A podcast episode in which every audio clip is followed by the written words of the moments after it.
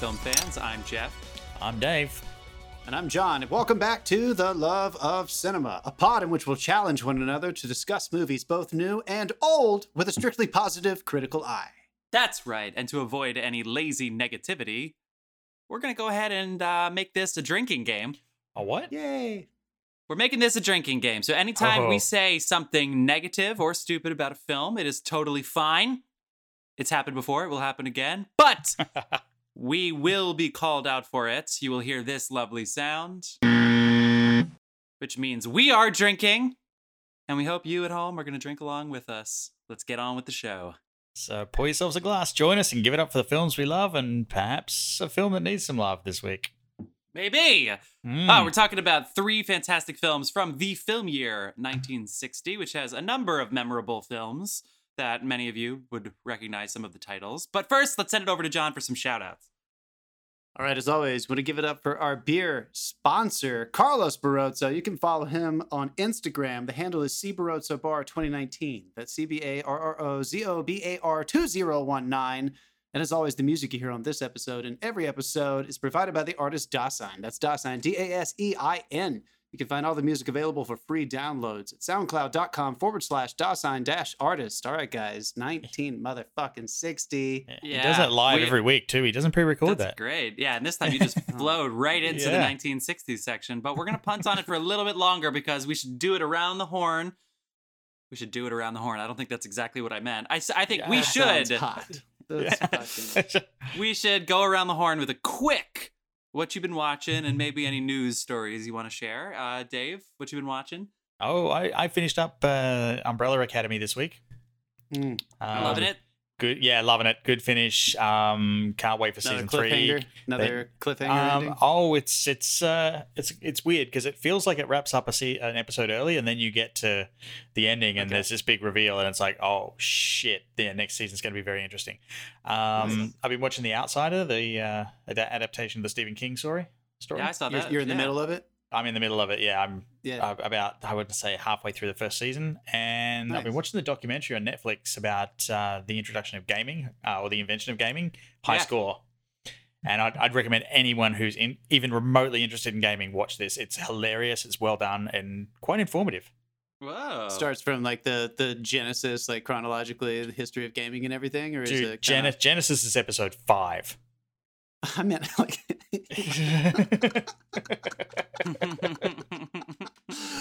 well, Sega Genesis, shout out there. Shout out to Sega. Sega. God, I haven't thought about that in years. Oh my god, cool, dude. Nice, informative. D- John? cool. Um, I I took uh immediately on Sunday night, I believe. I took your recommendation. I watched The Social Dilemma, and that Mhm. was uh definitely worth watching. That is um something everybody should check out. I think. Uh, whenever you're living in these crazy times and you feel like there's no way to understand stuff, it made me remember. I know we mentioned it last week, the Great Hack, but it kind of gave me that same feeling that like, okay, there is, there is something or some there are some things that you can understand a little bit better that might give you some context for why it feels so fucking out of control right now. And uh, this is one of those things. So I recommend everybody check it out. It's on Netflix, feature length documentary. I also watched, um, kept going with the docs, and I watched the entire Immigration Nation series that's on Netflix as well. Uh, six part documentary series about the state of the country's uh, situation with immigration. Kind of touches a little bit on the history, but it's mostly these past, you know, four to six, eight years, kind of dealing with it and kind of giving you context for what's happening right now. Uh, very emotional, very intense, but again, very informative. I definitely recommend if you have the, if you don't mind feeling very sad for a few days, I think it, uh, would be worth your time to check that Cool. out. and then, uh, yeah, then I watched these. How about you? Awesome. I left this podcast on Sunday night and I started Seven Samurai because it is the inspiration for one of these films. And I did not make it through the three hours and 40 minutes, which No I've way, already no seen. I've already Yeah. seen, but I just wanted I just wanted to live in that moment for a little bit. And god damn it, it's so good. And it happens so fast. Those guys much come weather. in and they're like, ha, so much weather. you don't have any food, so we'll come back in a few months. I hope you have food then. Bye. And that's it. that is all Yep. that the exhibition. Anyway, um, but I, I tried screaming at each other. I don't know why. I'm a I'm a moody TV watcher, so I tried starting away with Hilary Swank, the space uh Oh, drama, yeah, yeah. dramedy. Mhm. Um, so this is very clearly a Netflix international play. It is about an international space team that Hilary Swank is going to lead on the first manned mission to Mars, or I guess we should say human mission to Mars, Human, since, yeah. since there are multiple ladies. They take a pit stop on the moon on the way to Mars, which is fun. She's leaving her family behind for years. You would think all the the context is there, and it truly the dialogue. Right, I'm never gonna act for these people ever again after this pandemic. It- it is the worst piece of fucking shit dialogue writing I've I've ever heard in a, It's a in a Oh, television series. I mean, I again, I, I'm never gonna act, so I'm not really worried ab- Uh-huh. about that. I would love to. Certainly not after this podcast. I mean, the dialogue it is atrocious. It is like you know those episodes of Grey's Anatomy where they're like, "Oh Oh, crap, dude. we forgot about these two doctors in this episode, so let's just give them some weird like backstory." It is. I mean, it's. I don't know if it's because of the international appeal. It is not smart. I, I I don't know how they put so much money into it. Clearly, they knew what they were doing. They have smart people that are are successful. These writers are successful. I don't know why they can't write human interactions that are remotely realistic. It, it is Is just it supposed to? Is it? Was it like supposed to feel like Grey's, like melodrama, soapy? Is I guess supposed to feel like that, and you just don't like guess so. that? 'Cause Like when someone I asks- in- when someone asks a question and they immediately just start a monologue. Do you know? 15 Yeah. years ago when I Mhm. first looked at you, you know, like those kinds of things. And it's like, oh my I God. I once knew Dad, a girl we who to lived on Jefferson Street, yeah, yeah, but yeah. that was a Anyway. long time ago. I don't want to shit on away anymore, but I was I was really it's too bad because Hilary Swank is awesome. I don't know how she knows how to make this dialogue work, but she's great. dude. Josh Charles, uh, maybe he caught up by the next episode. Um, what I would say, I, I watched five episodes of Broadchurch Friday night. Ruth Bader Oh, Ginsburg. yes. Uh, That news happened, and I was just like, I don't want to be on social media. I, I don't want to. I Mm. just was like angry, and I was like, I need to be away from. I just I can't. So we just sat down and we pushed play on Broadchurch first season, and we just watched five episodes in a row. I love Olivia Colman. Um, obviously Mhm. David Tennant. It, it was it's so so so good. Um, so good. So yeah, that's what I've been watching. Um, okay, Emmy news. Um, that's happening right now. We are recording this on Sunday, September twentieth. It is currently seven seventeen p.m. So these things haven't even started yet. So anybody want to play Nostradamus?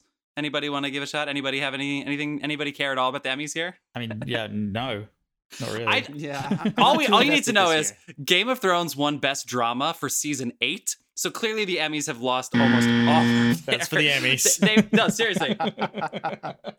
um, so for me, I, I'm way more interested in the actors and the performers. So I'm liking Watchmen. I would love Regina King, but also Cate Blanchett and Mrs. America. That's a nice yeah, category. I think Watch, Watchmen and Mrs. America are going to be the two to watch there. That'll be fun for the limited series. I like um, Yahya Abdul Mateen the second, who's awesome. I hope he wins supporting actor in um in a limited series. For the comedies, I did love Schitt's Creek. So I'm rooting for both the Levys, although I believe Eugene is not going to win. I, I'm feeling like a Rami or even a Ted Danson, but I would love Catherine O'Hara or either Levys to win. Uh, Issa Rae could get some love finally. So that would be really interesting. Um, but and then the drama category, it's all about Succession and Ozark this year. I Mhm. they're great. Ozark got a little bit of love last year, so I almost wish it didn't, so that this year it could just be like a sweep. There's a little bit of call for Better Call Saul too, but I don't know. I, I want Meryl Streep to win. I think she gave the performance of the year in Big Little Lies, a show that was not very good otherwise. Um, and maybe Brian Cox because he's awesome and he's Brian Cox. And then last thing is I want Trevor Noah to win. John Oliver would be happy to pass the torch, and Stephen Colbert has enough Emmys. Let's get Trevor Noah some love for doing some good work in the pandemic. He's been doing. Trevor's been doing some good work. think Yeah, it's so, been- too. yeah, I've been yeah, enjoying and his whole team. Uh, his writers are still contributing, even though you don't see them. So that's it for the Emmys. We'll see if I was right about any of these, but that's what I'm hoping for. Anything else you guys want to say before we get into it? I think we can No, get let's into fucking it. do it. Yeah. Awesome. All right, guys, 1960. So last week I thought no movies came out in 1960 that anybody should talk about, and boy, was I wrong. Uh, highest grossing picture of 1959 was Ben Hur, which actually bled into 1960 a little bit. It was uh, Ben Hur, I think, was still the like the number one international film in 1960 because of how releases took forever back then. But uh, do anybody, guys, number one at the box office 1960? Psycho. No, number two Oh, shit. Oh, is Spartacus. Spartacus number one. of course. Oh, yeah. but- yeah, of course. Yeah, yeah. Psycho number two. Um, let's see. After that, you have Exodus, Swiss Family Robinson. I think I've seen that on like some weird channels in the middle of the day. Number five. This was our this was our runner up for our redemption film. The John Wayne directed classic, probably racist film, The Alamo, comes in at number five on the box office charts, 1960. Uh, Butterfield 8 got some acting Oscars. Where's the, apartment time comes in- machine? Apartment's I at can number see that eight. doing pretty well. Nope, not not at the box Wow. office. Ocean's Nope. Eleven. Ocean's 11 the Mhm, original, 1960. That's number nine. From the Terrace, you get a little bit of award buzz. You would hear a lot of familiar names. For instance, Burt Lancaster wins an Oscar for Best Actor. Um, he beats Jack Lemmon, Laurence Olivier, and Spencer Tracy. So a lot of big names acting this year. Um, Peter Falk nominated for a supporting acting Oscar. So another familiar name there. Um, and then you also have uh, um, Liz Taylor wins an Oscar. Shirley Jones win an Oscar. So a lot of familiar names. Other movies you might know: Inherit the Wind. That's where you get your Spencer Tracy non. You got Can Can, Bells Are Ringing, and then uh, um, a little movie that maybe wasn't too popular in 1960, but we know now is Little Shop of Horrors Mm. with uh, Jack Nicholson in a very, Mhm. very small featured role. Came out in 1960, directed by somebody that John likes very well, Mr. Roger Corman. But we Mhm. are going to be discussing three films. We're going to be discussing. Also wanted to mention- Oh, sorry. Damn it! Also, I thought I forgot you could mention talk. uh, three really famous foreign films came out that year: Godard's Ah. Breathless, Mm. Ingmar Bergman's The Virgin Spring, and uh, Antonioni's L'Avventura. Those are three just it, you know incredibly famous foreign art house films, and those are definitely worth checking out as well. But Um, yeah, let's what do was it. what was Thirteen Ghosts nominated for? Oh my God, Dave, get out of here! They- Get the they fuck didn't- out of here! Didn't have, they didn't have the Razzies then. They did not have the They Razzies, have them no. yet. The reason Maybe- the Razzies were invented. Maybe best cameo performance. I feel like it would have won an MTV Movie Award for that cameo performance. That we'll Best, get to in a best little what bit. the fuck was that? All Moving right, on. we're gonna Alright, ta- we're gonna talk do it. Let's we're gonna talk about three films. It's my problem. Um, I'll work through it. Um, we uh, we definitely wanted to talk about the Magnificent Seven, based on Seven Samurai. They decided to take the Japanese hit film by Kurosawa, Seven Samurai, and put it on horseback and take it to Mexico. So They we left the have- music in though. yeah, the music. Yeah, that's right. We have some we have some some Japanese flutes in there. No, no, I, it's I, complete- I really love that they actually credit Seven Samurai in the opening credits. oh, Uh, really? That's that's really classy. I like that. yeah. that. I Yeah, mean, that is cool. It's the Magnificent Seven. Like it is. It's right there in the title. Very, I know, but you get you get films like Quarantine that was a rip off of the uh, Spanish film REC. yeah. Um, and Mm. they they don't they keep that real quiet. Mhm. I th- yeah, I think they kind of like the camp a little bit and just at least the pitch. Anyway, so we're going to start with Magnificent Seven. Then we're going to be talking about Billy Wilder's The Apartment, starring Jack Lemmon and a very young Shirley MacLaine. And a very, very, very good. What are you laughing at? That she's young or what? the burp. Your burp. Oh, okay, cool. yeah, the- Uh, yeah, is The the Apartment, fantastic film. It's the first time I've seen uh, young Shirley MacLaine acting. Same. She's yeah. good. I forgot how much um how successful she was before her brother became more successful later in the 60s. We'll get to that. Um, so the apartment was the best picture winner at the Oscars, so we're going to talk about that second. And then finally we're going to talk about 13 Ghosts, which was a horror film that year. Um, yeah, it, it, it the director actually the year before had a pretty good hit in um oh, what the hell is that movie called? They do this all the time. Um whatever, it'll come to me in our segment. Tune in for that later. Um, oh, The House on Haunted Hill, 1959 was the Oh, year yeah. before, and they, they they used to put like skeletons in the theater, and it became like a big Halloweeny gag movie. So this is his follow up to that. Also, it's a horror comedy. 13 Ghosts. Stick around for that.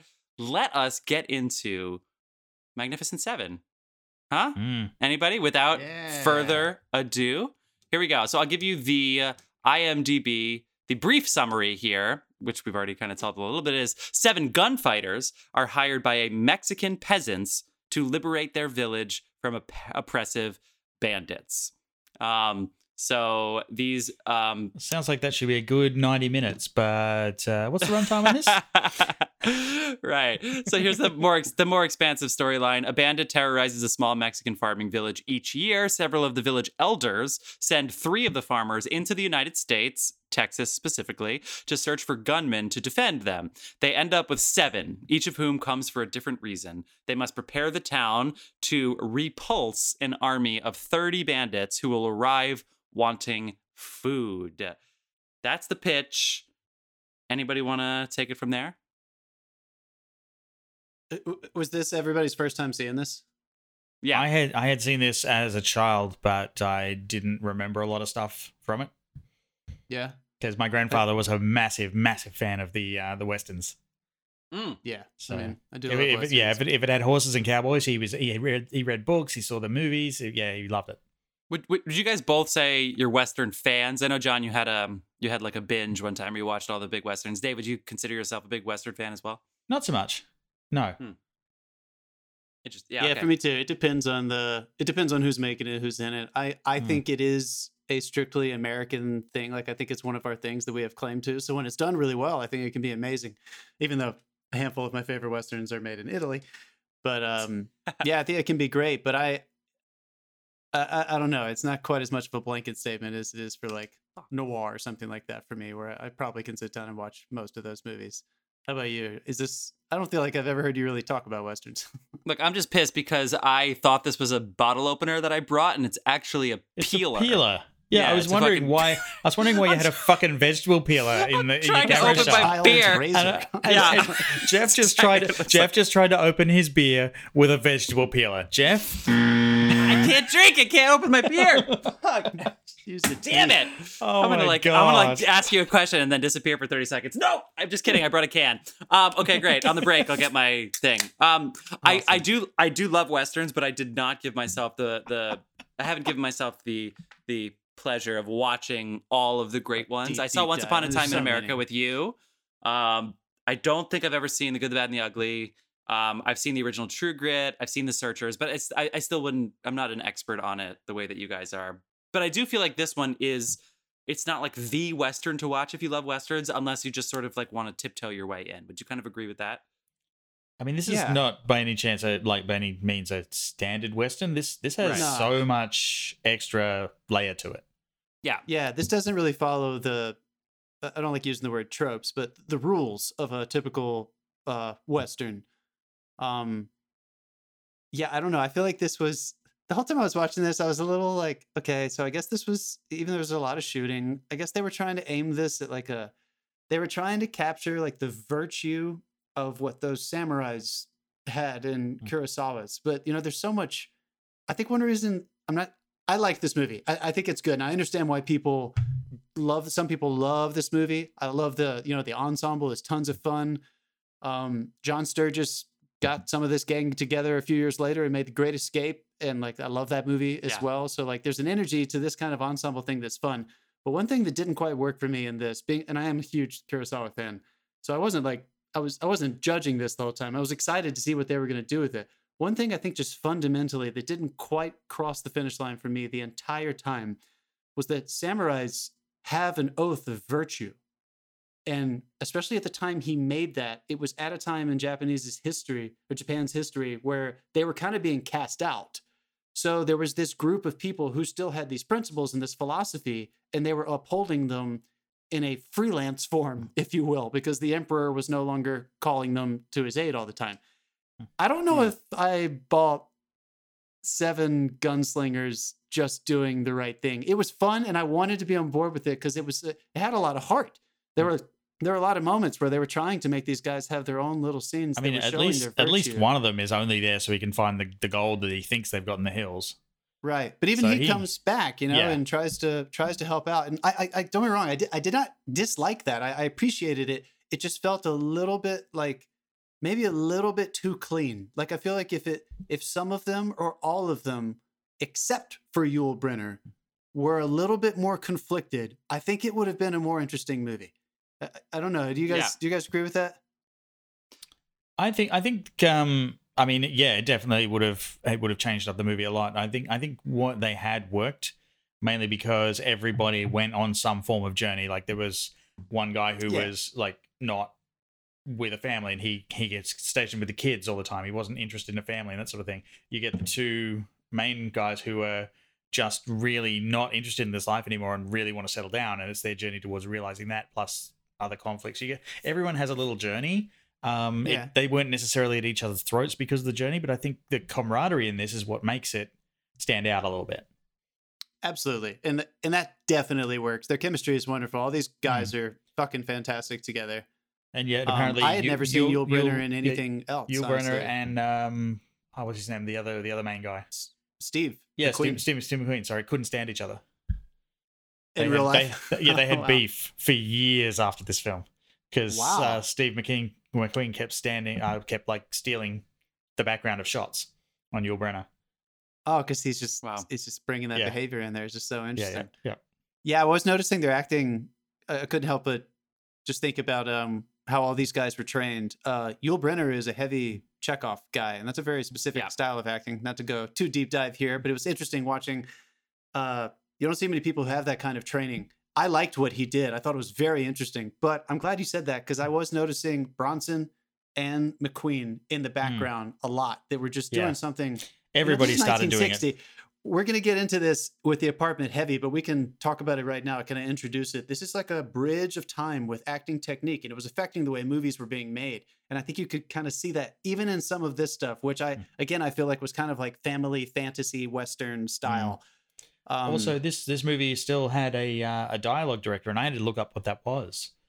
Um, what- is that? Yeah, it's tell me, a- what is that? It's it's a uh, during the transition from silent films to talkies, a dialogue director was hired to coach the performers how to deliver their lines for camera, because some of these Oh. guys didn't have a voice for Hmm. like performing on camera because it'd been silent films up to this point, and some of them had like really bad, annoying voices. They make they make jokes about it in like animated shows like Family Guy and Simpsons a lot, like where the the, cool. the guys pro- progressed from like silent talkies and they just couldn't cut it because their voice. The the Family these- Guy one's really good. Yeah, the guy's voice is like really high pitched. It's, it's Bobcat Goldthwait doing that, isn't it? Yeah, it's Bob. Yeah, yeah, yeah. It's such a joke. Not the first Bobcat joke. We're Family Guy. Um, so you know what? So what I love too is is obviously John and I have acting backgrounds. Dave has literally done every single technical job on a film, and he has acted in many films too. Um, but to John's point about about the acting, first of all, let's give a shout out to the cast. Just so obviously, there was a remake recently, by the way, with um, Denzel Washington, and Chris Pratt. We would not recommend that film. No disrespect to the actors, but listen to this cast. So you have Yul Brynner in the lead. You have Eli Wallach, who is considered to be one of the better character actors of the time. You have Steve McQueen, who was a huge, huge star and, and very, he was an up and comer still at that point, but very attractive. He's very well known. Horst Buchholz was also another very famous, internationally known character actor. Charles Bronson, who was a, I don't know how ripped he was. He was like big compared to everybody in this, but he had, he was a yeah, star of a bunch of westerns too. Hmm. Robert Vaughn, who we'll later see in Bullitt. You have James Coburn. Um, you have a couple, yeah, very recognizable people at the time. So the, the cast is really good. But I, this is a weird, this is a weird anecdote to pull on. But when Jerry Bruckheimer and Gore Verbinski were casting Pirates of the Caribbean, they thought, you know what we should do? We need to cast somebody that would be unexpected, that you wouldn't think would be a pirate. Because if we play into the pirate trope, it's just gonna be another sh- stupid, childish movie. Let's get somebody completely out of the box, so that way it'll really feel like this pirate isn't even in the pirate community anymore. And so they cast Johnny Depp. I feel like Yul Brynner is not exactly the same thing as that, but a little background on Yul Brynner is a huge theater actor, as John sort of alluded to. Um, he didn't have a ton of credits, and then all of a sudden in, in films, and then in 1956, four years before our current films take place, he has The King and I, which won an Oscar for Best Actor, Hmm. The Ten Commandments, where he plays Ramses, and Anastasia, where he plays the general. So the villain in two of the movies, and the Westworld sort was of in like- there somewhere as well, wasn't it? Um, not on. I'm looking at IMDb and I do not see Westworld on here. Okay. But anyway, so those three movies come out in 1956, later. and all of a sudden, oh, that's he seventies. is- Yeah. and with the Oscar, he is the talk of the town. So then in 1958, all of a sudden, all these movies come his way. And I would say if if you've ever seen the Ten Commandments or Anastasia or the Ten or um the King and I, a Western cowboy who rounds up other cowboys, like the alpha cowboy, is not where you would place Yul Brynner. And as John talked about, Mhm. he's a he's a um he's a Chekhov actor, which they do a lot of gesture work, a lot of posture work. And his posture work, it's not stiff, but he definitely comes across. And even in the movie, he's supposed to be Creole. So he is supposed to be an outcast, um, sort of outlaw. But it's it was it's just the perfect choice because you never really know what he's thinking, you never really know what he's feeling, and I I think that is brilliant. I mean, like um I would say Cillian Murphy does kind of something like that in Mm. Peaky Blinders, where it's like the lead of the movie is in charge of everything, and you don't really know what's on their mind, and that just makes this so compelling for a lot of the movie, where there's not that much I- action. Yeah. There, you go scene by scene. You go on a recruitment mission, recruiting six people. I think there's an alternate version of this movie where by the time they get their seven fucking people, they show up to the town and it's just demolished. because it took them so long to get Oh, all of these people. I think that would be a great alt universe thing of this. But if there's anything to say, you talk about Steve McQueen, everything's great, but it's all about Yul, and I think he does a really good job of anchoring this movie and Absolutely. carrying I mean that that end. scene just played out in my head of where they turn up and the village is destroyed, and now I want to make It's a so movie. good. It's I like- know. It's exactly. Well, well, saloon, uh, saloon, yeah. I liked That's what I how was saying to I did like how, and I like how they used McQueen's character, who was kind of the number two, to to kind of point that out. There are a few times along the way where he uses some like kept using like funny quotes, so, you know, little life lessons he picked up. So like when when uh when Yul gives the guns away, when Eli Wallach holds them up, and you think like, oh, the you know the game's up, and he puts down his guns. And McQueen walks up and says, "You know, I once knew a man that threw himself into a cactus patch, and when I asked him why he did it, he said it seemed like a good idea at the time." So there were these few little lines here and there where McQueen's character kind of tells the audience, like, "You're not supposed to know what is going on in Yul's head, but for some reason, we are still following him, so you Yeah. can follow him too." So there's no judgment. You don't have to worry. Again, I liked it, but it kind of reminded me the whole time. It was like you never have to worry about anything. Like everything, everyone is completely in line. Everyone Yeah. believes in Yul, and um, it, which again is great. and even in Seven Samurai, like that, the, the lead samurai, like you're never he doesn't falter for a second. You never question whether he's going to fight till he dies. So it wasn't there wasn't any judgment for that by any means. I did think he. uh my goodness, there was a lot of low voices in this movie. They don't make men like they used Yeah, to, guys. I did not know Yul's. I, I did not know Yul's voice was that low. I I mean, forgot. I, I- know. I know it is, but man. Woo! Yeah, it's, it's Yeah, all the hormones they're putting in chickens. I'll- Honestly, dude, like all those guys were fucking. I mean, it was cool. Uh, Charles Bronson, small part. Weird spanking, I weird dropped a laugh. spanking scene. The Could I- spanking scene at the end is one of the weirdest spanking scenes I've ever seen in a movie. Though he like I mean, spanks this boy Could- for yeah, speaking could, up. Could you could you imagine being that kid and your one film credit is kid spanked by Charles Bronson? I mean, yeah, after you get to praise like him, like dream, I think right? you're great, sir, and he just spanks the shit out of this kid. Oh Again, I did think that was good for. um it, it might seem kind of obvious, but like when you're casting, like who would be the least likely for to have a re- you know a little friendship, paternal friendship kind of thing with with children? Bronson for sure. Yeah. yeah, exactly.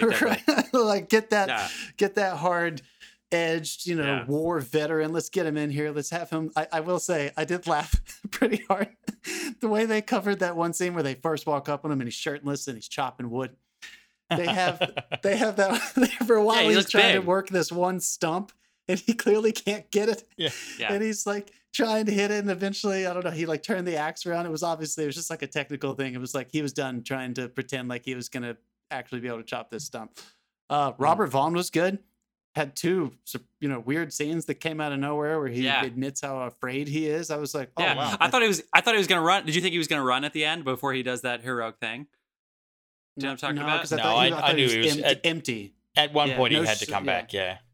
Um, I I, I, He I was so think uh, the good thing is in this that like there are some familiar Western, like it's not a traditional Western story. It's it's like it's a samurai tale, obviously, but there Yeah. are some like true traditional Western things. Like you've got the a little bit of gunfight, a little bit of gunplay. You've Mhm. got the guy that's you know faster than a gun with his knife.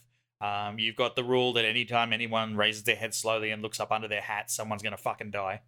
Mhm. It's you know they're, cool. they're all, it's all the traditional Western stuff is there, and I think I think it's it's kind of good. Uh, I did get a really weird vibe on uh, during the opening sequence. Like the opening of this is great, by the way. Like they introduced the clear Yeah. bad guy, Yeah. and you know straight up who the bad guys in this film are and who the good guys in the- are in this film. But when they all the other guys started coming back in from the village after the bad guys left, and they're, they're all just wearing white and a hat, and I started getting this real Children of the Corn vibe from the fucking village. Yeah. What was with the white? Yeah, that, that has to be a Seven Samurai callback too, because they just wear white I- clothes I- the whole time. yeah, it, Just- I think it was. Um, I did. look, My favorite quote in this movie is uh, "The graveyards are full of people that are both very young and very proud." Yeah, that That's was very cool. good. I really liked their uh the sequence where they're uh, the kid, the young guy is like, I want this, and they all start going around the room and they're like, You forgot you won't have a wife, you won't have a family, you won't Yeah. have Mhm. a place to lay your head, you won't have friends, you won't and they all kind of start reflecting on what this life is like. That was my that was probably my favorite moment in the movie, just because if you are into westerns, there's almost always a gunslinger. It's it's John Wayne and John Ford, it's Clint Eastwood Yeah. and Leone's. It's and you always have this this archetype of the the lone gunman who is bad, but every now and then does something that helps other people out in some weird way. And the context is usually, you know, foiled a little bit by the characters around them. I did like that scene just because I felt like that was them kind of speaking to the genre to say like, "Hello, we know that we're we know what we're trying to do here, but what the only reason we're here and that maybe this whole thing is believable is because we are all so ashamed of the fact that we actually have no one but each other." And so I did kind of that scene was very important to me. It made the movie work for me. Mm. Thought that was thought it was powerful. I mean, there's a I couple like of the- things in I like- this where like You go ahead. modern culture has ruined it for you. It's uh, it's like the kids uh, in the mountains when they're sending the signal, and like the kid runs up and waves his hat, and the next kid in the mountain runs up and Yeah. waves his hat, and the first thing that went through my head was, "Great, Gondor's sending reinforcements." and it's Gondor? just- Yeah, no, that's all I thought. too. I was like, it's like literally the the, it's beacons! the, the- yeah, it's the beacon yeah, signal. yeah, yeah. Like, Oh, oh, Gondor. no, damn you, Lord of the so Rings, you ruined me. How do you feel like they handled um um you know, I didn't look up every single actor, but you know, I'm not gonna lie. I went into this expecting like I'm gonna see a lot of white people playing Mexicans, and I, I don't know what ethnicity they were, but it looked like a it looked like a good amount of the ensemble were not white people dressed up in makeup, which I Yeah. appreciated. I think a They decent amount of them probably were, but They're probably not paid very much. Yeah, of course. Mm. Um, I really liked um, the guy who played the old man, Vladimir Sokoloff, Yeah, who was a definitely. big famous actor. How he gave me hardcore uh, gladiator vibes. The guy who buys Russell Crowe in Gladiator. yeah, yeah, yeah. I was getting that great. I thought he was really wonderful. And Eli Wallach, who plays Yeah. the ugly in The Good, the Bad, and the Ugly. Um, he's a wonderful actor. I've always really liked him. It was cool seeing him because it was almost strange. Sometimes, especially movies from this period, I feel like um, villains often get handed only tropes and that kind of dialogue. I thought it was interesting that, like you said, Dave, he, it comes, it gets established so quickly, and because of that, he kind of ends up being a helm of the movie. I know he's not even there for for most of Mm. it, but when he is there, I, th- I don't know. I thought it was really interesting. He wasn't just this terrible bad guy. I thought it was crazy how he was trying to manipulate and see if they could I find mean, a deal Yeah, that's which the again thing. He was, I he the- appreciated because I thought he was saying to the audience like we are the same. Like, right now in this Yeah. movie, you think we're I, they're the good guys and I'm the bad guy, but ultimately we're all just gunslingers and we just take what we can. I'm trying to make a deal. So I I really liked what they did with this character and I thought he fucking nailed it. Mm. hmm And I, I liked both. I like the younger two. The, they're two younger guys, so everybody else has made mistakes. I think we're led to believe that uh, five out of the seven are older. Again, I- the Yul's storyline's really interesting, but most of them are older, um, and so they, they don't have a lot else going for them. So the twenty dollars, they, they do put a lot of emphasis on the twenty dollars. So what you're talking about, John, with the the honor of the samurai, yeah, uh, th- we we know the twenty dollars isn't a lot, but they do put a lot of emphasis on it. So you know, I guess it's up to the interpretation. But I do love. There's the one tag along they don't really understand what's going on, and then he just finds love.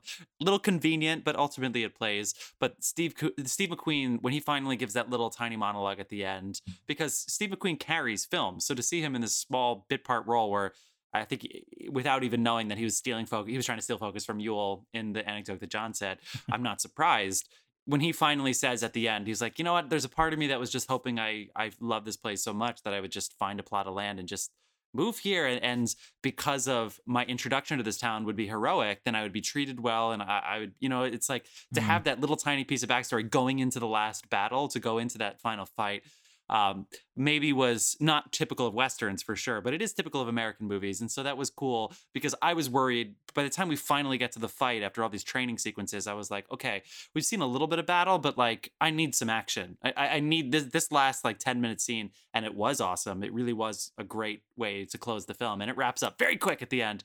But I was like, I need a little bit more. And just that one like 25 second monologue that Steve McQueen gave, I thought was really, really, really nice to get me into that final battle. Yeah. Hmm. And I do like that they gave him again, you don't know anything about Yul, but I like that you learn uh, immediately at the beginning that McQueen had been in that little town for a little bit and he was working for the grocer. And then right Yeah. before he decides to come back, he says that he had gotten like an official job at the at the grocery. And it was like, oh, Yeah. so like no, I, I know what I said what I said, but I do agree with you that he they tried at least for a few of them to to make it maybe about how desperately poor they were, or that my God, this guy literally this this talented violent man is going to just end up being a grocer for the rest of his life that's not possible you know he's going to have to do something else so the only Yeah. thing technically that i don't know I don't know if it worked for me, like just in structure of the movie, the turnaround in the middle from the first attack, um, how grateful and pumped up the villagers are from their victory when they send them away Mhm. the first time. Right. It, and then almost immediately they start turning on the the seven. I don't know if Yeah, that, I don't know if I missed something. I almost rewound it. I was Um, like, yeah, no, I? there's a there's a section in there where they're celebrating, and the guys have set up they've basically set up a siege up in the mountains, and they start shooting at them from a distance, and they realize Right. that they haven't left, and that they're still there, and they're not in they're not they haven't beat them. But they had said, but but right before that, I thought Yul and those guys had said they will be back. You can count on it. yeah, but they're still that riding we, we high. only They're killed not like gonna, 15 yeah. of them. I don't know because they had just gone around like the room, like telling stories of how like I was so scared and I did such a good job, and they were all pumping each other up and patting each other on the back, and then they got shot at, you know, a handful of times. They killed those three. Hmm. The, the seven went out and killed those three. They come back and those guys are fucking scared as shit. I only needed like I don't know what I needed, but it it, it was probably teeny tiny that maybe would have connected that a little better for me. That was the only part where I felt like I was I think- watching a movie. where I think the like, oh, yeah, okay, kinda- think the one thing that took me out of it was the uh, the music. Um, occasionally, it was Really? it definitely felt like they left some of the like samurai music in, and at times I was wondering was the composer actually watching the same fucking film he was writing? Uh, honestly, dude, I thought the same thing because I, I love Elmer Bernstein. Um, he wrote um, Millie, he won an Oscar for Millie. Millie. Uh, I mean, so many things. Um, But yeah, like Jesus the you know the court, courthouse drama. Atticus Finch, help me out. Till a Mockingbird. That's like one of Hmm. my favorite old, old scores. And I was watching this, and I was thinking the same thing. Like, did he just read the script and, and write? Like, I wonder what order they gave Yeah. music to it because I don't know like if the they're, music they're worked for riding me they're from riding along to a end. river and the and the music's like dun, dun, dun, dun, dun. it's like dun- this doesn't match at all. Yeah. It's Maybe Yeah. they just wanted to camp it up. It was a little ca- the music was a little campy. It did feel like it, it threw it into that family place for me again, which Yeah. I was like, I don't know if fam. I mean, I know it's America, so of course America would do this, but I don't think um, families were taking their children to see Seven Samurai. So I don't know why they didn't try. They should have made an adult movie of this. But it, again, it still Oh, I worked. think It they is did. fine. There's a lot of death. There's a lot of Uh, killing. I haven't seen it. 1960. There's a lot of death, but are you talking about the one last year or two years ago? oh, Oh. no no sorry I, I mistook what you meant when you said it. I'm film. sure they did. Oh, oh, That's- they made a All right, the guys. Magnificent Seven. Look, I, I'm, I'm sure you all have a little The more to say about it. Seven but inch. Uh, I don't feel know. like- It- I I don't know feel what it was like- called. I feel like we're coming around. I feel like we've given this a pretty good endorsement. It is Diggler available for free. It's available for free on Prime. Um, if No, you have a subscription, obviously. Any, any anything else that we left on the table, I feel like that was a good place to leave it. I think you should see it. It's not exactly the western if you just need to see a western, but Yeah. it, it covers some of that ground. There's some good stuff in there. Anything else? Awesome. Well, without further ado, we're gonna Yeah, sure. we're gonna Give send it, shot. off to a Yeah. break so that I can replace No, this peeler with the fucking bottle opener. Um and and we're gonna talk about seriously, for five minutes like, before it that, I looks- was wondering it's what the fuck you were orange. doing with, with a it looks like peeler. a carrot. No, For five so minutes, you've been- I was hoping he was gonna make- his face. I was hoping he was gonna make his noise or play a jingle when I opened a beer like, or "Why is Jeff something. so Can't- You upset?" know, anyway. So this is gonna be the Oscar winner for Best Picture 1960. Billy Wilder, who by the way won six Oscars in his life. Billy Wilder's The Apartment coming up. See you soon, film fans.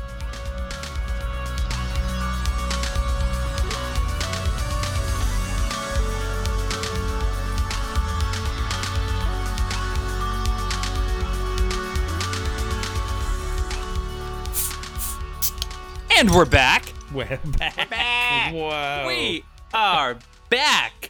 I think my brain just, came out my nose from the I'm headphones. so loud. I might have just I might have just overloaded my microphone and your ears. Fucking- Guys, we're back. I hope you had a good time listening to us talk about the Magnificent Seven. I'm hoping you're drinking along with us because we are going to be talking about Billy Wilder's The Apartment. Somehow a sex comedy in the 1960s. Somehow, or I guess technically the, the end of the 50s, break of the 60 here. A sex comedy from 1960, The Apartment, which stars Jack Lemmon, who is 35, although in 1960, 35 looks a whole lot like 55. He is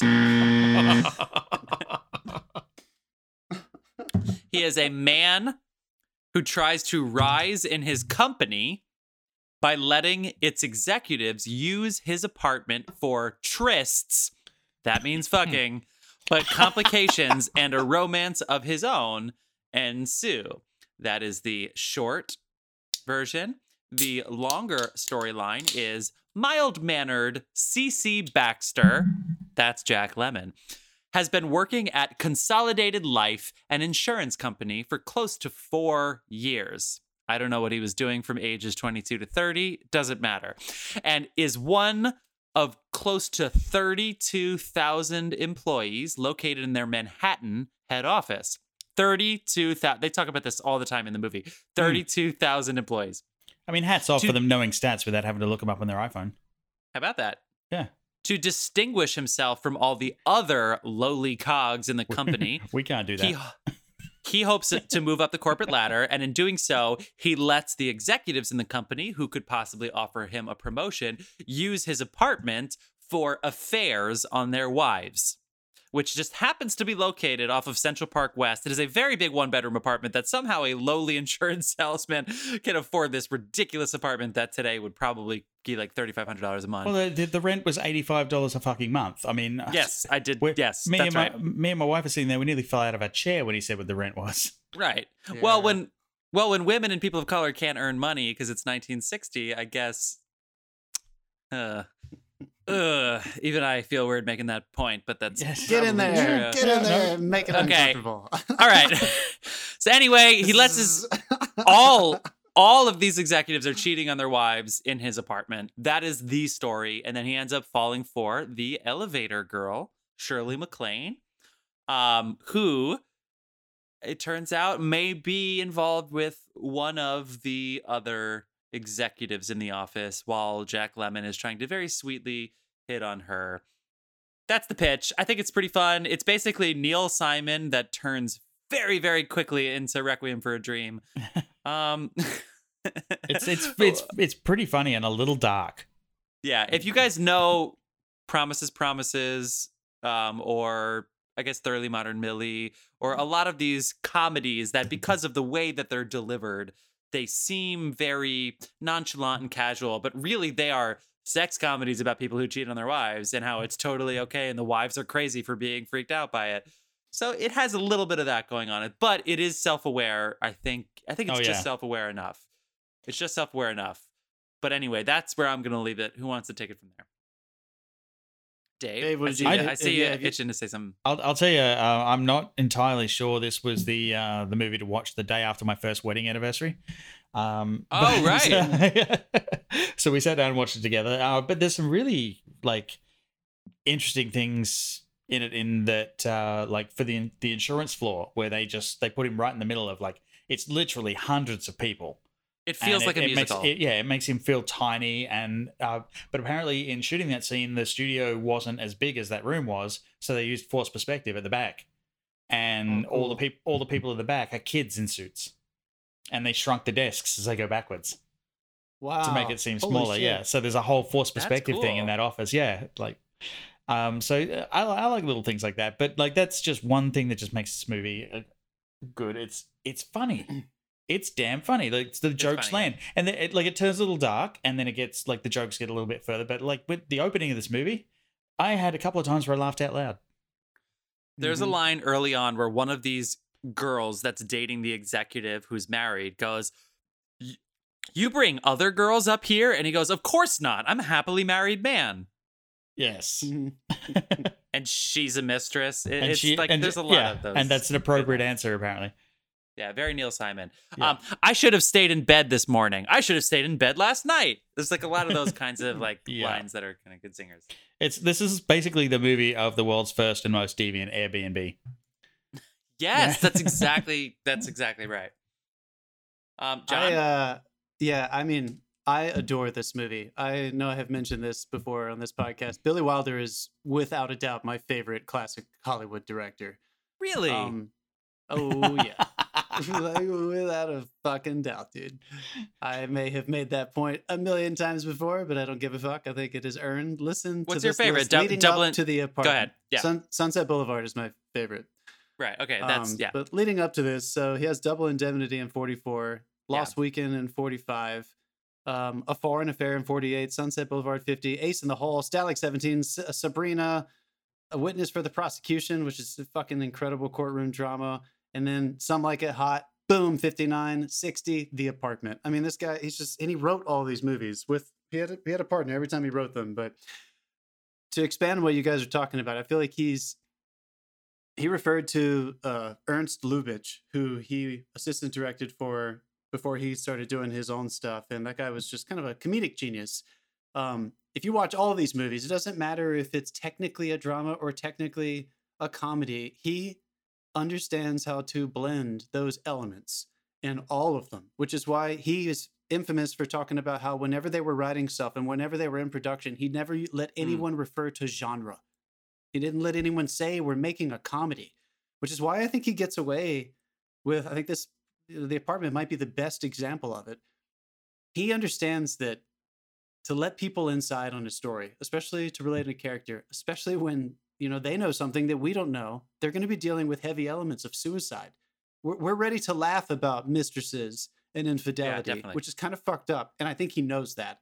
When we're kind of you know he's satirizing that at the beginning, we don't know that we're going to have to deal with the consequences of that. We don't know it's going to turn into that drama. So I think he is just this movie is a perfect example of his genius of being able to invite you in with laughs and incredible acting. His casting is always always wonderful. I think Jack Lemmon is absolutely incredible in this movie. But that middle sequence when she when Shirley MacLaine tries to overdose after Fred MacMurray has been lying to her and she finally figures it out and she decides to take a bunch of sleeping pills. There's this huge sequence in the middle where Jack Lemmon basically has to nurse her back to health for two days. And the movie feels like a different movie and i don't mean that in a in a bad way. It works for me. I think it i think it fits fucking perfectly into this puzzle and it turns the screw just enough so that the rest of this world that you had been kind of like thrust into with these men in suits and insurance companies laughing and joking about all these women they're fucking and you never see their wives you never hear their wives names there's that one line that jack lemmon has where Fred MacMurray says, you know, it would be unfair to, yeah. it's, it's just an unfair thing to do. Yeah, yeah, and Jack Lemmon says, especially for your wife, sir. And then they just like blow right past it. Like, like it's the only time anyone ever mentions anyone's wife. Um, I think, I think Wilder also understood, which is, I could not stop thinking about this. I, I mentioned it in the Magnificent Seven conversation. There are different styles of performance in this movie. I think I think Wilder and Jack Lemmon. I don't. I don't. I doubt it was conscious. I doubt they sat down and said, "Let's talk about this." But they have a lot of that yeah. presentational, gimmicky, very clever dialogue style of acting in the beginning. And then this middle section, Shirley MacLaine's voice fucking drops right on her diaphragm. They're whispering to each other. They're having intimate conversation. Even Jack Lemmon's style shifts and his voice drops like an octave. Yeah, I'm gushing. I don't fucking care. Yeah, we got the gush. We got the oh, gush. Oh, gush all day for this movie. Jack Lemmon's voice Jack Lemmon's voice drops ahead. like a fucking octave when he's talking with her. And it, it feels so different and it connects. So I also feel like Billy Wilder understood that like there is a way to do that presentational thing. And with good writing, you can still make it serious. But we're also moving into a different area where he had, he had more tools to play with at this point. There was a lot of realism in the middle of this movie. Do you hmm. agree with that, Jeff? Yeah. Especially from like an acting perspective. Do you guys think that? Yeah, it, it yeah uh, this is another time where Jeff says this seems yeah, like a play. I've already said no, it, it seems does. like a musical, but especially especially and, and Dave, you could talk about the production design too. Is the the how they they show the apartment to be open. So it doesn't look like it's on a film set. Mm. You hmm. can see multiple rooms at the same time. So it does feel like I'm a space mistaken, that they're this, actually this living won in. an Oscar for art direction through too, that. Yep. Yep. Um. Yeah. And and director, yeah, writing, best picture. Yeah. Um. But but yes, yes, John. To your point, it, it feels like two people that are that are interacting in their homes as opposed to they're playing on a set. Which like the rest of the movie does feel intimate. like that. Yeah. That's why it was so interesting to me. I feel like he knew they knew exactly what they were doing because it did yeah. it, it, it sunk into something else. Dave, I want to ask you about yeah. because I when I when I got obsessed with Wilder and I started watching interviews, I wasn't surprised to learn this. But when I first was just watching his movies, I couldn't stop thinking about how, like the example you gave is a, is a perfect good example. Uh, perfectly good example. All of his his design is is sexy, but he does not move his camera very much. He is not a showy director. And mm. apparently, when you watch his interviews, he's very very against showy directors. He does not believe the camera should move unless it absolutely has to. He thinks cast your actors, set Yeah. that fucker He'll- still, he'll and let's have a good script and let yeah. them go to work. He'll sit the camera somewhere and let the actor come to it. But it is always in the perfect place. Yeah. So even a moment in the middle, there's a moment in the middle where it, it- it's not the most genius way to do this, um, but the way he milks it, uh, where Jack Lemmon finds the mirror and he realizes, folks at home, you don't need to know all the details, but this is the clue that Jack Lemmon finally has, where he realizes Shirley MacLaine is hooking up with his boss, He nailed that that realization was- too. And he nailed it. Yeah, Mm. that's one of those One film of those moments. film moments, that and you yet you guys, I don't know how there were three setups. There were, it was a wide shot of the of the whole thing. Yeah. uh, of the room. It cut across to look at her, and then it cut to this close up of Jack when he was just looking at the mirror, and it that was all that was necessary, and really good dialogue underneath where she says that line. It, it makes me feel how I, uh, I see myself how I feel, or I can't remember what the line is. Hmm. Um, so it also was just a fucking lesson in, you know, these guys are not Scorsese, you know, they're not Tarantino, they're not these more contemporary auteurs. These guys, all the people from back then made like 50, 60 movies in their career. They're pumping out like one a year. So they Mm, didn't yeah. have five years between projects to to think up all this stuff. So they needed all of their movies to make money, to stay valuable in within their contracts. And I just feel like he is the master of you were entertained in this movie. I think anyone could sit down and be entertained. also to put it in and a yet, modern, it's going to go deeper. in a modern context, um, it's it's kind of similar to Boogie Nights. Uh, it's to a lesser extent Wolf of Wall Street, and also the movie Falling Down. Yes. um, yeah. where Hey, it's been, yeah, in particular falling down because at the beginning that like he gets angry and just leaves his car and goes on a rampage across the city telling people what he really thinks and just and it, you're along for the ride and you're like this is great and it's the same it's like these guys are having these flings and it, they're being all showy about it and you're like and then you the consequences full in the face and it hits Yes. you and you're like this is not cool it's like that the moment where he in falling down where he lets the guy oh, like die basically on the golf course Yeah. and that's where you're like it's it's a moment of realization for you as an audience member it's like i shouldn't be Yep. like on the, his side at all Yeah. And i like Lemmon plays it so well as well that by the end of the movie you're almost screaming at the screen it's like just tell them the fucking truth tell Yeah. them the truth dump these guys in it because you're taking the hit for people who do not give a shit about you like it yeah it, it made me angry and i think it was supposed to Yeah. Do you think that I was trying to think? Do you guys Yeah. have any suggestions for? I mean, that is a good example, uh, falling down the other movies you mentioned. But I was trying to think of it of a contemporary equivalent for someone who who blends genre really well, specifically like this, who uses comedy and r- really talented actors and, and complex scripts, but there are comedic elements that invite you in, and then they turn the screw. I, I was trying to think of a good contemporary example of that because a lot of our comedic directors and actors usually stay within their genre. Like Judd Apatow never goes d- too much deeper than his jokes. The material is there. You know what he's trying to say, and it kind of stays there the whole time. I'm not saying it's not. Yeah. It doesn't have Um, any kind of depth. Some some of James Gunn's work, to an extent, does that. mm-hmm. No, that's pretty. Yeah, that's a pretty good. yeah, example. things like Slither, uh, where it starts off all fun and games and it ends just completely disgusting. Um, yeah, Hmm. Maybe nothing with the, quite the romance though of this. That like that not not just the romance is in the love story, but just like that lush kind of magical, like kind of draw think. you in. I think you mentioned on it, but I think interpersonal level. some of Paul's early work, Paul Thomas Anderson, like Boogie Nights is kind of a good example. Like it does mm. Punch Drunk Love, Punch Drunk Yeah, Love, absolutely. maybe Punch, maybe Punch Drunk Love. It's a romance, and, but it's also yeah, a what I said about thriller. You know, Nights there's a lot is of like you know the, that the party's happening and then the lights come on and the party's over, and then you have to deal Yeah. with the consequences, and Yeah, that's fuck. exactly Yeah. what this movie does. Just I mean, a were you guys? How uncomfortable are you? Maybe maybe Men- maybe Mendes Me- Mendes, but Mendes never Yeah, I really. don't know. He's uh, more well, like sincere maybe- drama. Maybe Uh, Did the you have one in mind specifically? Because he's, I feel Yeah, like he's so heavy. No. Um, Um, American Beauty, or Mm. even American away, Beauty, away no, we go. I mean- maybe, Yeah. but not it's still not got, a- quite the it's same. still so dark initially though. Whereas like this, like you just feel like, oh, this sad guy, and he's so he's just so jovial. He's so fucking charming. the way the way the way this one turns on your head, where it really it's like it's like how to succeed. Like I can't believe Jack Lemmon didn't have a song in the first thirty minutes, like with how it, it was set up and everything.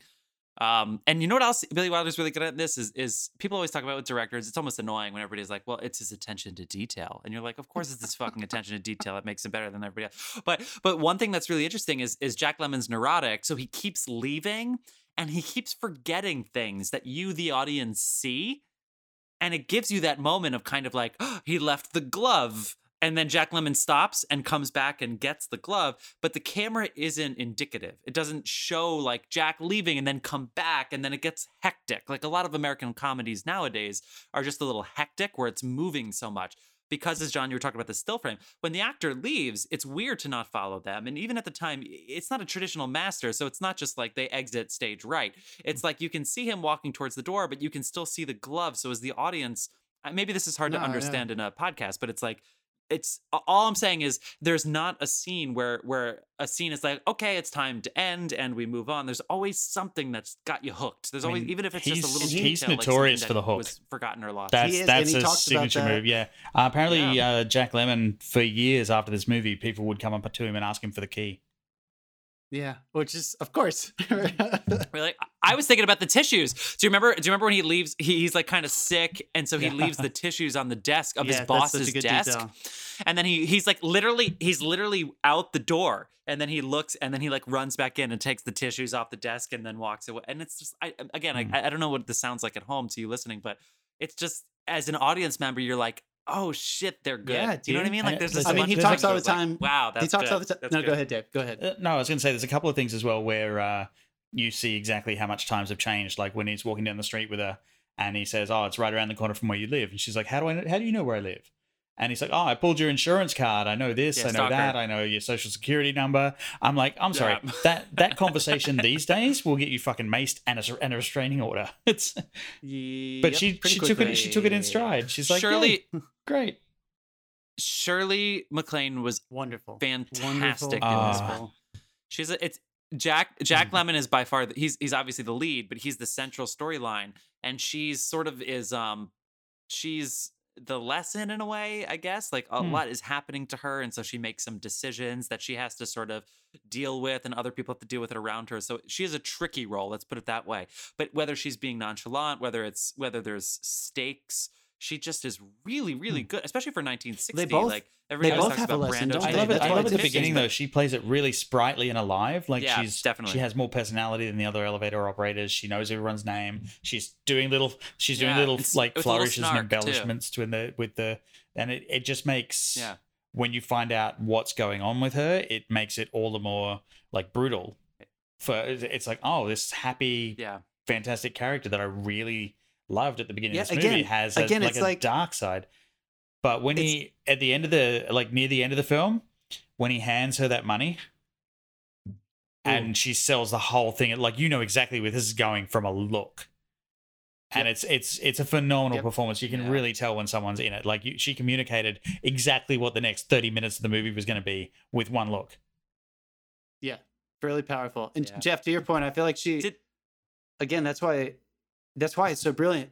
Is because this whole movie is obviously Jack's perspective until that sequence happens when when she tries to commit suicide, and within that huge sequence, you start to see things through her perspective.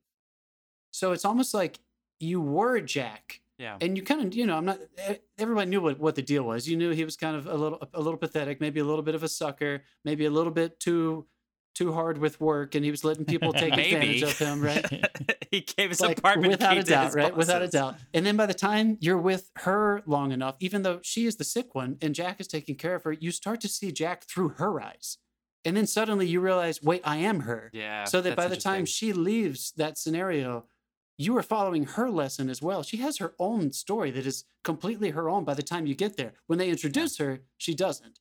You think she is going to be somebody's girlfriend or one of the mistresses, and we're just going to watch her get her heart broken. We didn't know we were going to get our heart broken and make that decision on New Year's with her. Yeah. It's su- super surprising. Um, I have to. I'm gonna. I'm gonna push a little bit towards the end. Everybody at home, watch this movie. It's fantastic. Did the last 15 minutes work for you, or did they get a So little Hollywood eyes? So that's a. a I wanted to ask you about that because that is a. Um, Billy Wilder infamously never writes his final acts until they're filming. So they usually have an idea of how they want to end it, but they That- once they get the original first two in the can, they they're writing as they go with that last part because they want to see if everything worked up until then. They usually try to wrap it up.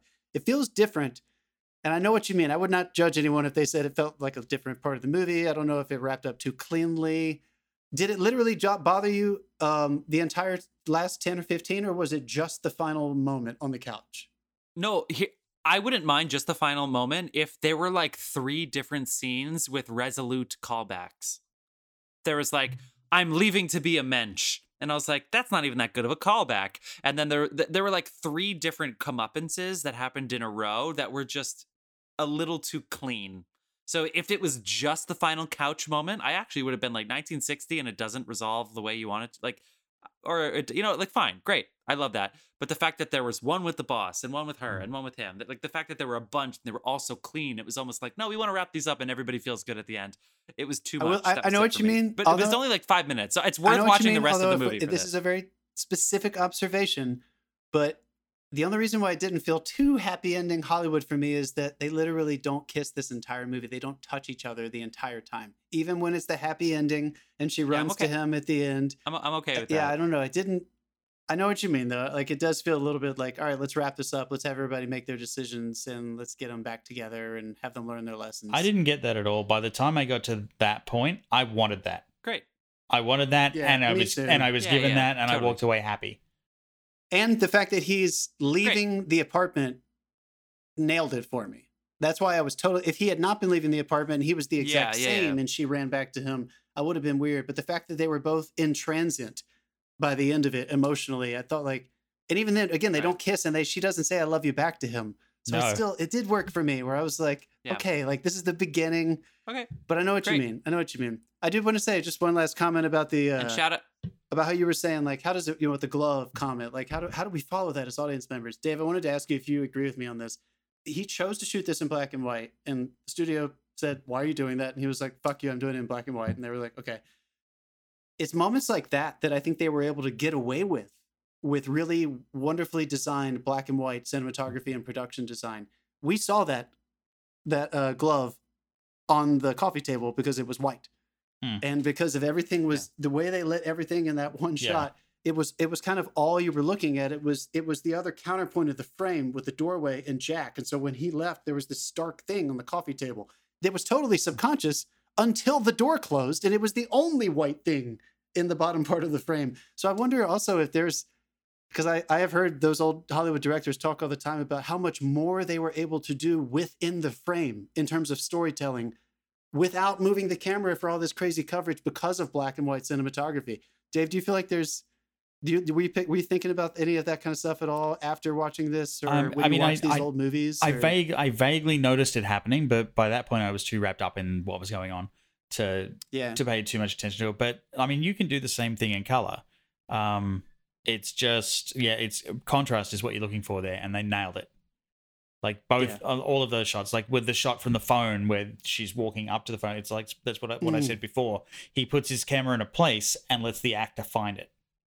yes, yes. Uh, I mean, a lesson for all of Yeah, us too, that's right? cool. Like we all want to move our camera around, we want the oneer, we want to do all this stuff, and then you just you watch old movies like this, and you're like, I guess all you really need is economical and appropriate camera placement, a good script, and really good actors.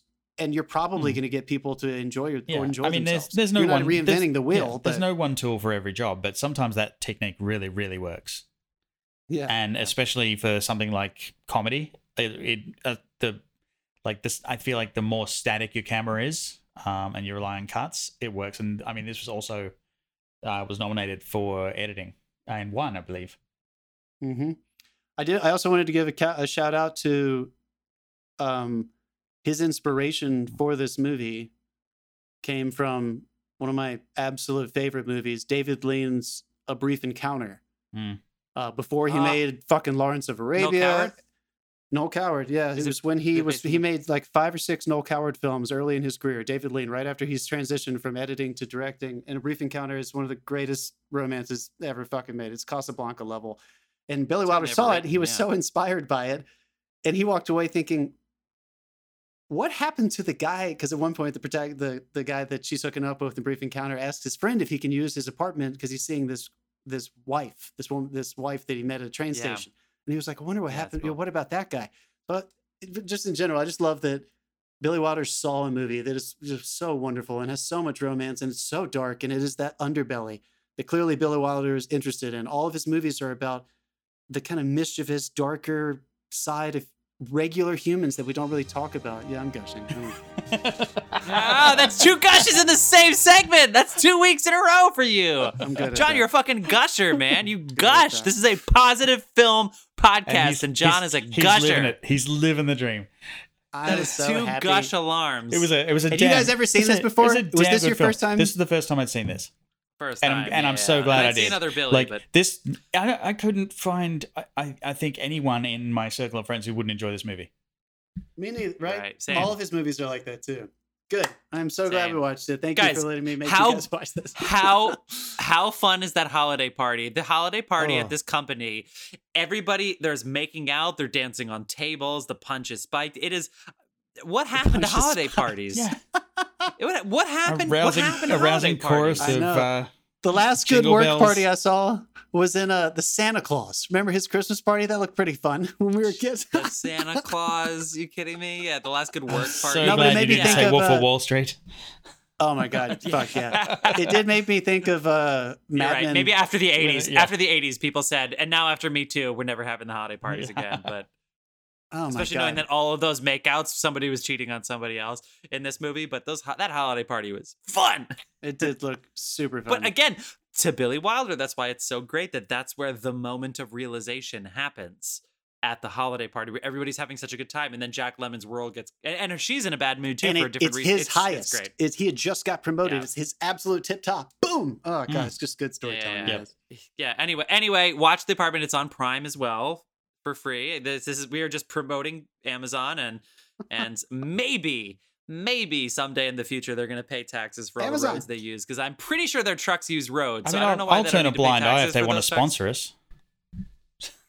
You're right. If they cast me on a show, if you want to pay your despite everything I taxes said. sponsorship to the Love of Cinema Pod, we will. Yeah. We will accept. Jeff, I know, Jeff, I know you court. shit all over that Netflix show, but it's totally fine by us. You just have to stop talking about Jeff Bezos not paying taxes. Okay, fans, it is. That's it. Billy Wilder's The Apartment available on Prime for your subscription.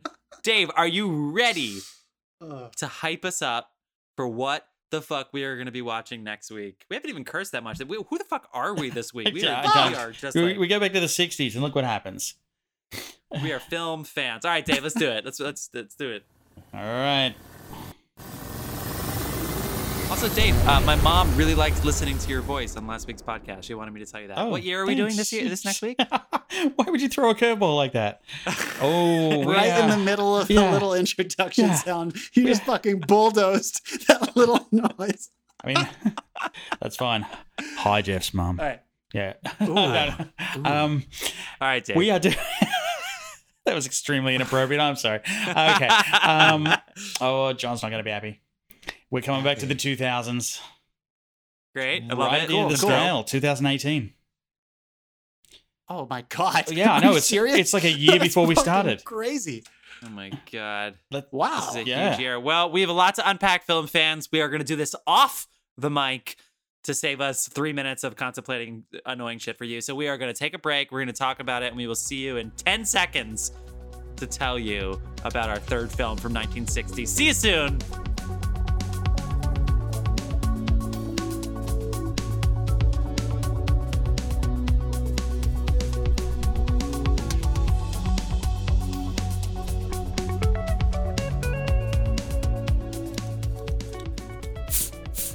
We're back. At the end of this segment, we are going to let you know the the name of the three films that we are going to discuss next year from the film year 2018. But first, we need to finish 1960. We needed a redemption film. We thought about Little Shop of Horrors is actually pretty pretty pretty decent film. We also talked about The Alamo, the John Wayne directorial We were debut. like, we were, we, and we were oh, dead Yeah. set on it. We were like, oh, that's We perfect. Let's do it. it. And then we looked up the length. Yeah, it was like two hours and forty minutes, and we were like, Yeah, no, for no, a no, no, no, directorial no, no. feature. Yeah, for our redemption, our, our directorial feature redemption segments. I'm not watching a two hour and forty four minute movie. I'm just not fucking doing it anymore. We've done Yeah, it in the past. no, Chitty Chitty. Bang Bang was two hours and twenty five minutes. It's just never gonna happen again. That is a we long chose- acid trip. So we chose a nice, tight one hour, 25 minute film from 1960, directed by William Castle, who would go on to produce Rosemary's Baby in 1968. He is a contemporary of Roger Corman. The two of them were known for very, very low budget horror films. They tried to do gags and gimmicks in the theater, as I talked about before, where they would have Mm. skeletons and screams live in the theater in the 50s. Um, so 1960 comes along and he does this film called 13 Ghosts, right? I will say the 13 ghosts are seen in this film. You will see all of them. They sound Oh, just like the aliens from Toy Story. the claw. That's exactly how these ghosts sound in the film. Yeah. Um, he is soon Yeah, to be and uh, let me- outdone by. Yeah, don't, don't get me wrong. You see them in the first two minutes of this film because they sit there mm. and oh, like Correct. the first, my first impression of this was, Oh, God, oh my fucking god, they're gonna make you go through all thirteen of All these. 'cause the- The, I was And you ghost, like, did. The ghost just comes at you oh, with a. Oh, no. but And they did it with a the funniest number. It's got a little number in the Oh. corner. It's like put a fucking they went football jersey on. one, two, and you're like, oh my god, thirteen more. You basically, they should just dude. say everybody count backwards from hundred, and then we're gonna start. That's basically what they should have done. Yeah. Anyway, you, you can be this late to is- this movie, is what we're saying. yeah. Hey, I, I, Castle and, and Corman kept going while somehow, somehow, um, Alfred Hitchcock cracked the code, and then he did Psycho in 1960, and then his films like North by Northwest, Northwest and Rear Window and stuff, they turned into horror films in the 60s, so they figured out where horror was headed. William Castle was not quite there yet, but this is a horror comedy. It's available for free if you have a Roku device. It's pretty funny. It's pretty short. It's about a family who, you know what, I'll just give you the IMDb here. The short version is a family inherits what proves to be a haunted house. Surprise, surprise. But a special pair of goggles allows them to see their ghostly tormentors. I'm going to say that again. Dum dum dum special- dum dum. A special pair of goggles. Goggles, not glasses. He Goggles. spent years on the lenses. Allows developing the lens. to see their ghostly tormentors. And the longer version of this is reclusive Dr. Zorba has died and left his eerie mansion to his penniless nephew, Cyrus Zorba, and his family. Along with the house, the Zorba family has also inherited the occultist's collection of 13 ghosts. Apparently, that's a collection that he has And, and his and his and his housemate. And his housemate, who we're going to talk more about for sure. So the housemate, who they actually refer to as a witch, dot dot dot, they refer to as a witch. yeah. She comes with the house. Um, and there are ghosts in the house that can only be seen through the special goggles. The family members, their lives are at risk. They discover. I'll just say it. This is because this comes like halfway through the movie, but it really is a lifeline for me. It turns out the reason that the house was left for them wasn't the ghosts and the scary and the spooky. It was because there was money hidden in the house that was only meant for the family. that was completely off the books by their now deceased grandfather. I think that's a pretty good gag. I think it's a horror comedy. I don't know how horrible that's, it is. That's a pretty I don't good how, gag. whatever. If you said it came in halfway through. That comes in an hour into the fucking movie. There's only 20 Okay, minutes two left. thirds of the way through, whatever. All right, so Dave loved this film. Why don't we go with John first? John, initial thoughts of this film. You're laughing already. You know, if we watched this together, the three of us, we would have had fun. So let's just preface that I by saying, yeah. I mean, first, uh, just to echo what you said, Dave. Like when they started counting down the ghosts at the beginning, I was like, "Uh oh." Even before that, the the sound effects over like the the Columbia label, Columbia Pictures, they were just like, "Oh, ah!" just like screams and ghost noises Yeah. just happening for no reason. There was some cool like bleeding visual stuff that was happening initially but then it just felt like it was it was too much. Like it just went too much all the time. This is my big picture takeaway from this movie. Horror movies weren't actually scary yet and that's Yeah. okay.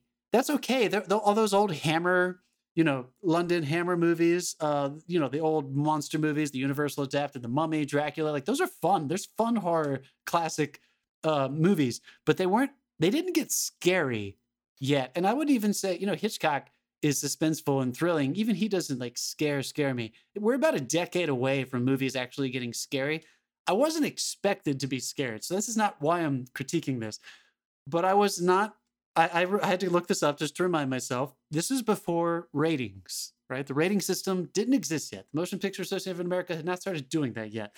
So the whole time I was watching this, I was like, is this a family movie? Like, are they? Do they Why are want? you even I thought thinking this was like a.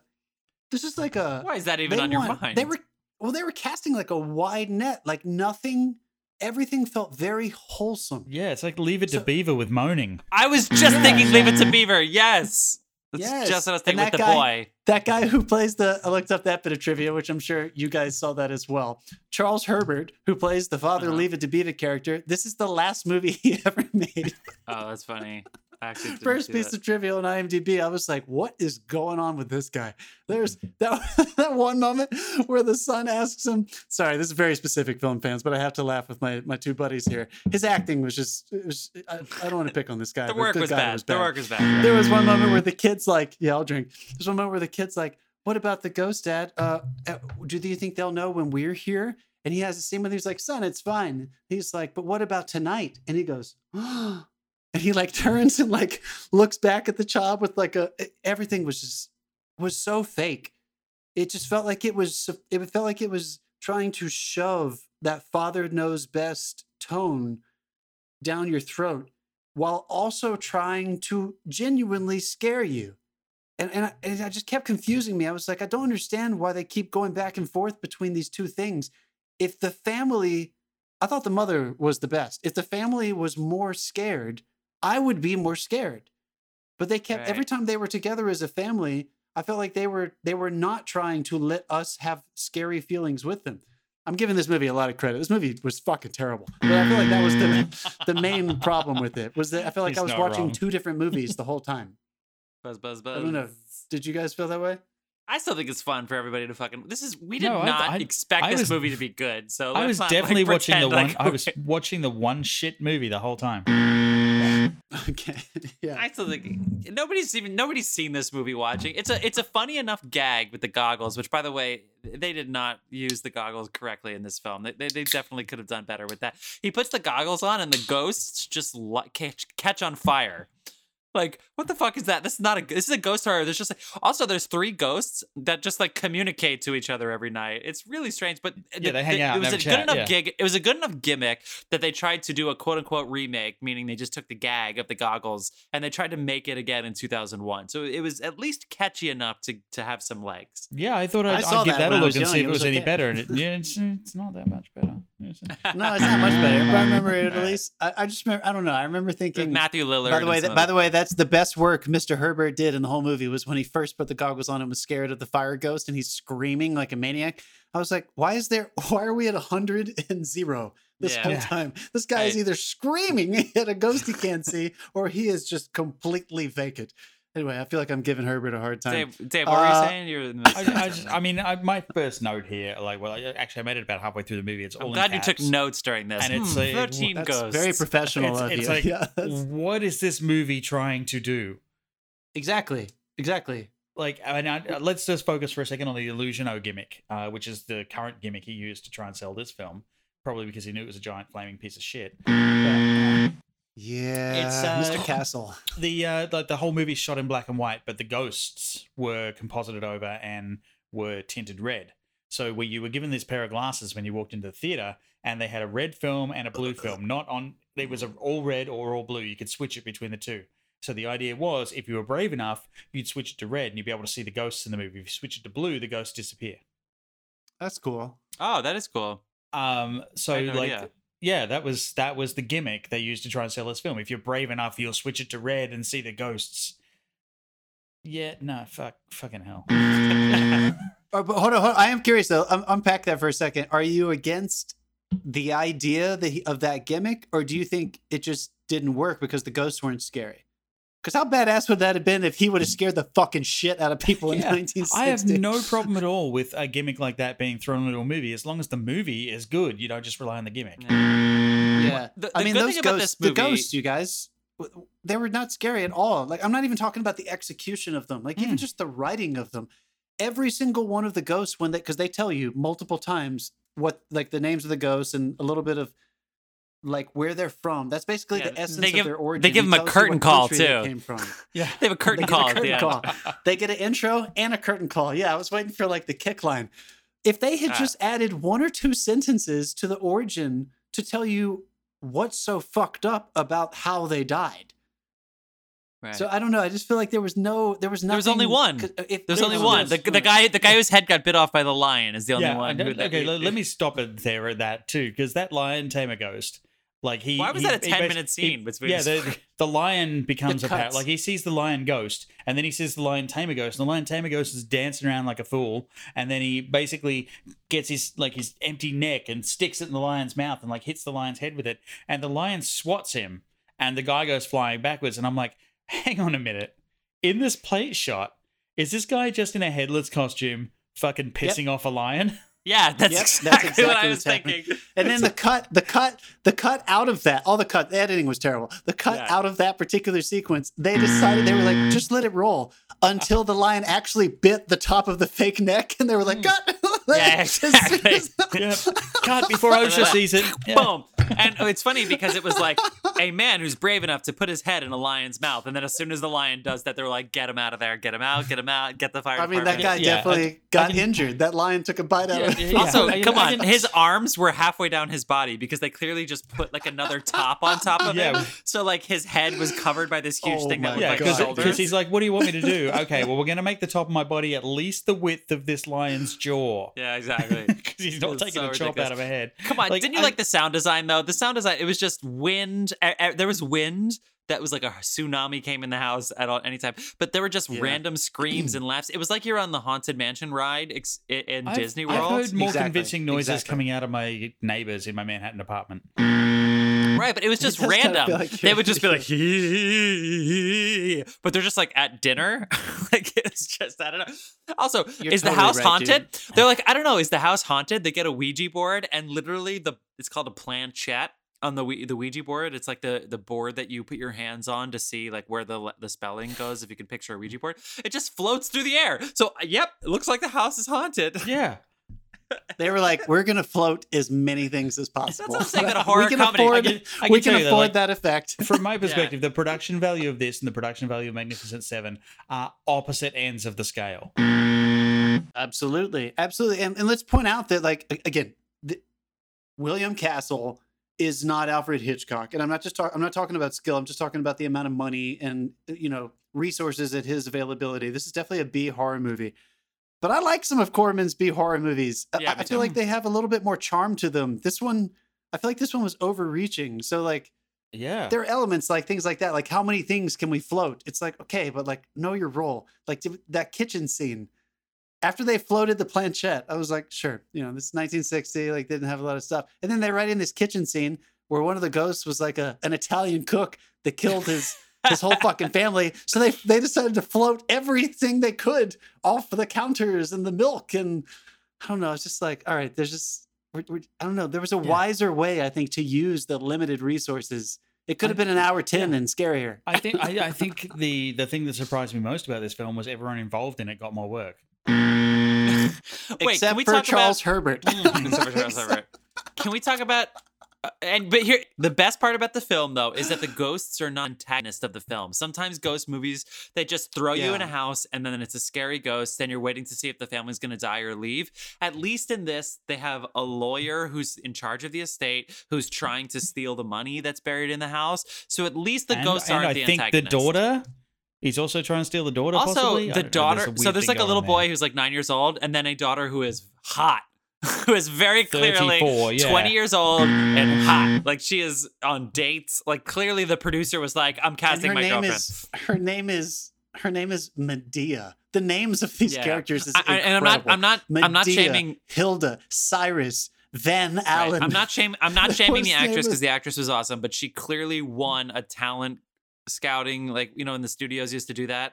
And then they were like, they need to put her in a picture, so they have like their hot new star that they just throw in movies. And there's no way that she's the sister to this guy. She could very. I, I honestly thought I was like, wait, maybe she is the mother, and I just misread the first scene. Like I really thought she was the kid's mother, not his sister. Like she was know, way it too was old. weird. It was a I- I very just- weird, yeah, age. Let me gap. correct myself really quickly. I've been wrong this entire time. Charles Herbert is the child. The child He never didn't works bother again. me at all. Donald Donald Yeah. Woods is Yeah, the yeah. father. It's okay. Cyrus Zorba. He is the one that All right. bothered me a lot. I can't Well, believe if you it. go to Mark, The- Jeff, to give him credit, to give him credit, I will say I did think that was cool that it ended up that the lawyer searching for money was actually the antagonist, and that I don't know if I, I needed him to actually be the one who was trying to scare them, but they did have me a little bit with on the hook of like, what the? Why is this guy so fucking matter of fact about believing in these ghosts and all that shit? I was like, is that just because this movie sucks? So they did get me a little bit. It was like, oh, he was he was manipulating them the whole time. Um, Well, sort Yeah. of. Because let's get there and let's talk about the witch. Okay. let's talk so about if you about if you go Yeah. to Margaret Hamilton's IMDb, that's Margaret Hamilton, number one on that list. I'm gonna go ahead and say is the best number one you could ever have on your IMDb, which is she is the Wicked Witch from fucking Wizard of Oz. She is the OG Elphie, West, baby. She is. Elphie. She is the Wicked Witch West of the West. Dave will tell you a little more about her backstory because he looked it up. He loves Margaret. Dave is a huge number one Margaret Hamilton fan. It's why he chose 13 Ghosts. He's got a he giant loves it. poster he loves of her the, in his apartment. Number two. First thing I see when I wake up in the morning. Number, not your wife. Number two.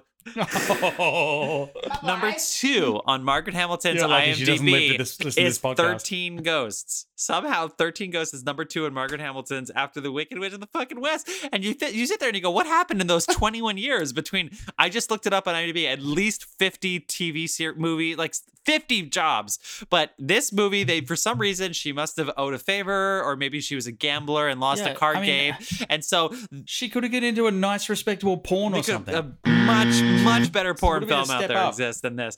She Diggler. she was cons- called a witch. She is the one who was she is the lady who was who worked for the previous owner of the house, the grandfather, and then came with the house, but decided not to tell the family that there's money buried there.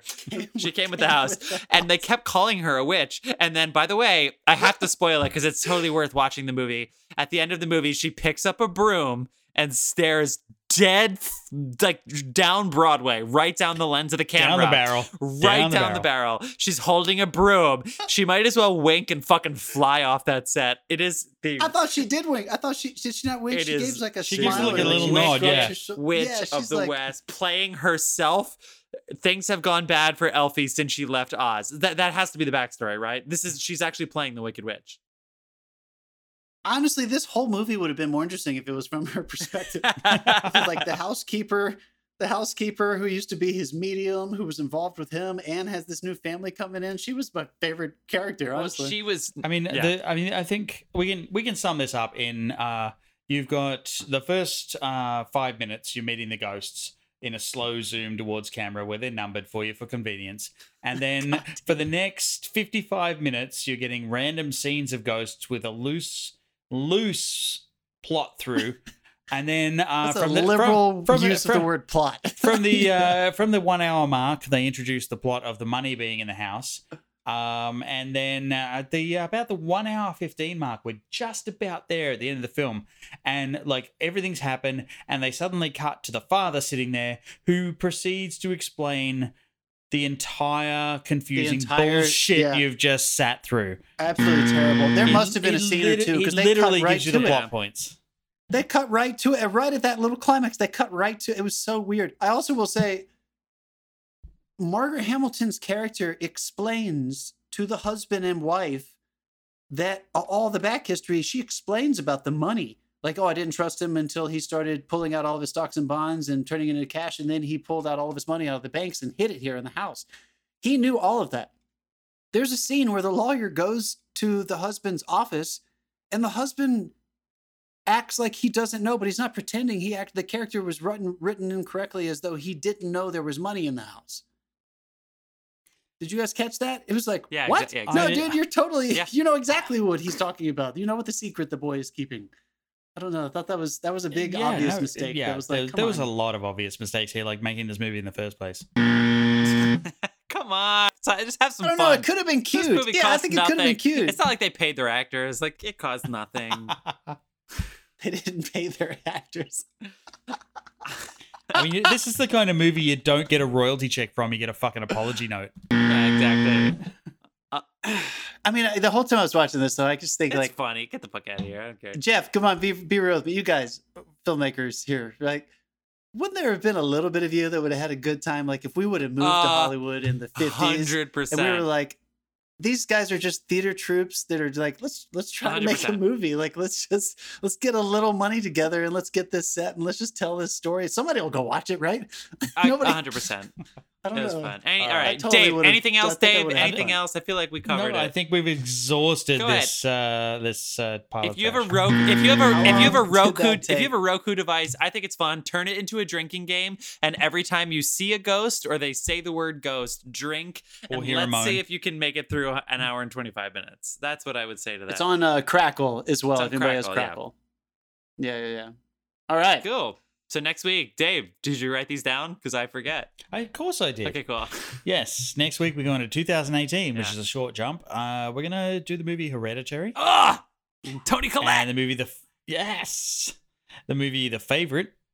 Olivia Colman, one of my favorite favorite. actresses on the planet. Olivia Colman, I really, really hope she's about to win an Emmy tonight for Crown season three. She was so good in Crown season three. Olivia Colman, the favorite. Olivia. and we're gonna try and redeem Solo, a Star Wars story. We might be able to Yep. do it. We might be able to pull it off. subject, Subject of uh, much derision and controversy, and then developed a, bit, a little bit of a cult following Yeah. in its later days. Shout out We may Mr. get, Howard. I mean, we may get a Solo day. two at some point. I don't know. Ron Howard, Emilia Clarke coming in. Oh, let's not let's not get ahead of ourselves. Let's, let's see what we can do. Guys, this has been a really fun episode talking about films from 1960. Next week, 2018. Can't wait to see you all. Have a fantastic week. Signing out.